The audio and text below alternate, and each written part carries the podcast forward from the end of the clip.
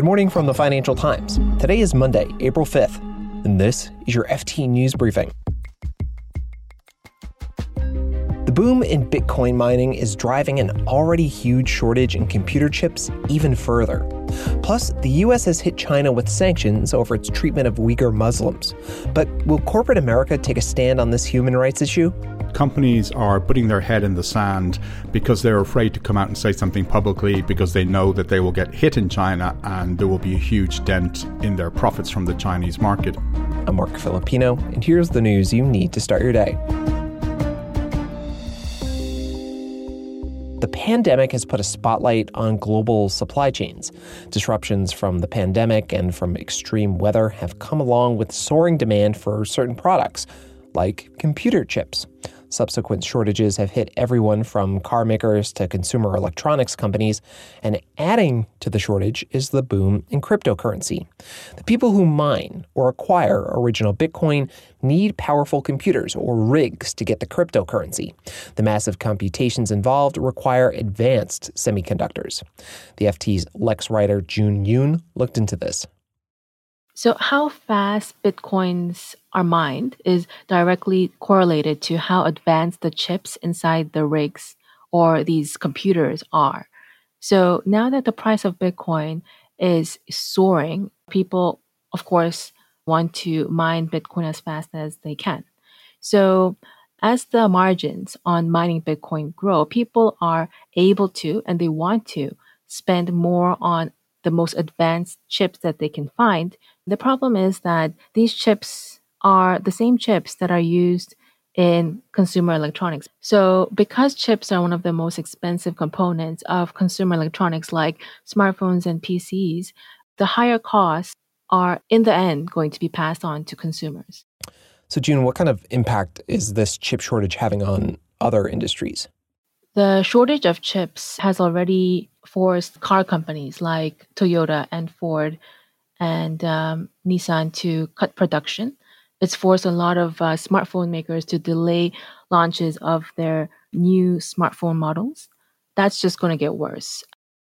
So I understand that one industry actually has come up with a hack to fight back, and, and that's the video game industry, or um, or actually the companies that make chips for video games. Is that right? Chip makers that make gaming chips have programmed their chips to run at slower speeds when it detects that the chip is being used to mine cryptocurrency. Because otherwise, all the cryptocurrency miners are going to buy all these gaming chips, and the gamers have no chips to play games with. not not not a very serious situation, but it just highlights how bad this this chip war has become. June Yoon writes for the FT's Lex column.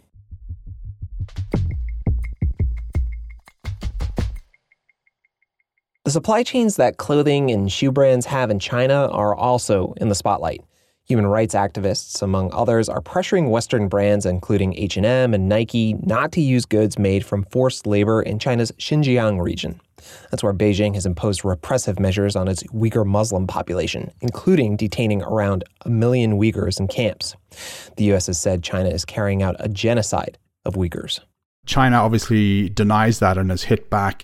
That's the FT's U.S. China correspondent, Demetri Sevastopulo. But what it's also done is it's looked for examples of American companies who have put statements on their websites in the past criticizing forced labor in Xinjiang and they've kind of whipped up a national sentiment against those brands on social media, on state run media. And essentially, they're telling Chinese citizens, you shouldn't be buying shoes or, or trainers or clothes from Western companies that are criticizing China over Xinjiang. So it's a big deal for these companies. The Chinese market is huge, and they really are caught in a bind right now. So, Demetri, these companies are now caught between human rights concerns and Chinese national sentiment that's been whipped up. Um, how are these companies responding? There's two companies that are probably not household names themselves, but the brands they own are.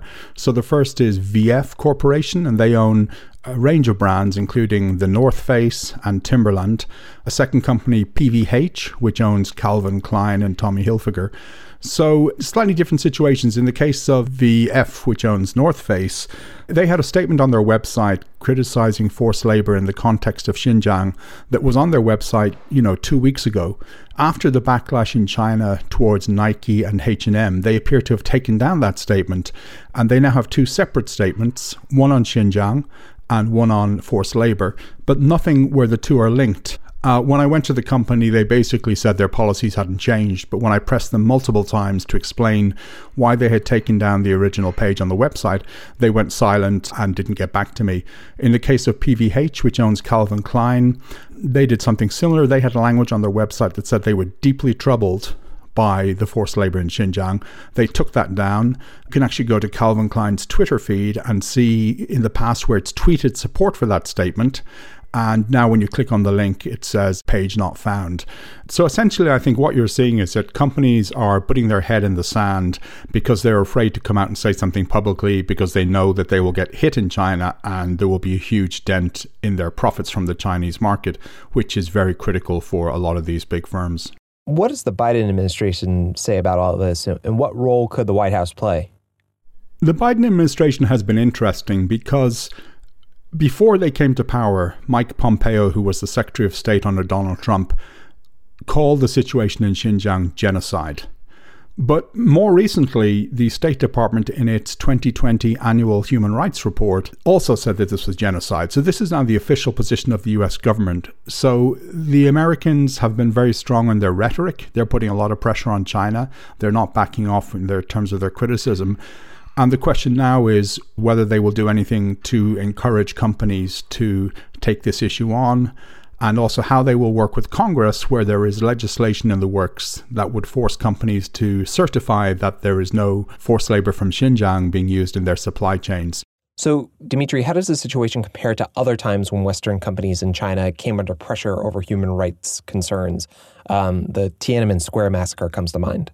Well, yes and no. I mean, Tiananmen Square was in some ways a clearer demonstration to the world because there were very clear images and video footage of the tanks rolling into Beijing.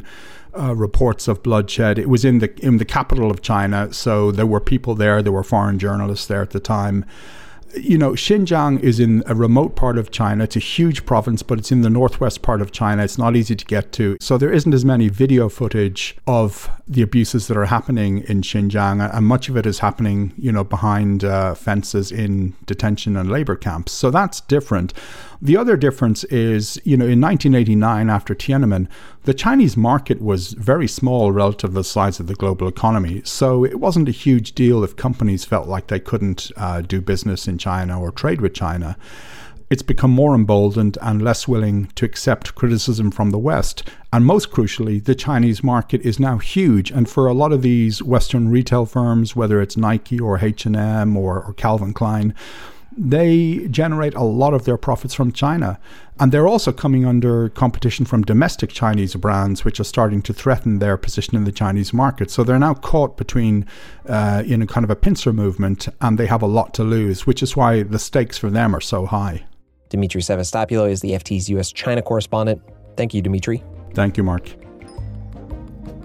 You can read more on all of these stories at FT.com. This has been your daily FT News Briefing. Make sure you check back tomorrow for the latest business news.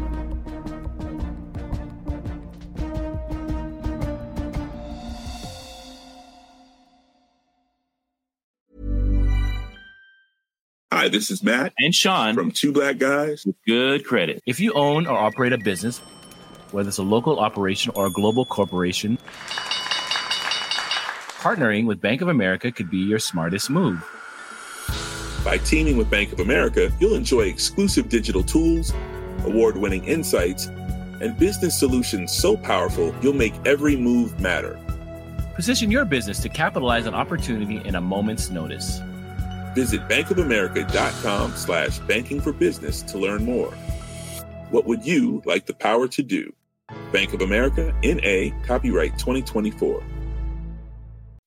When you make decisions for your company, you look for the no brainers. If you have a lot of mailing to do, stamps.com is the ultimate no brainer. Use the stamps.com mobile app to mail everything you need to keep your business running with up to 89% off USPS and UPS. Make the same no brainer decision as over 1 million other businesses with stamps.com. Use code PROGRAM for a special offer. That's stamps.com code PROGRAM.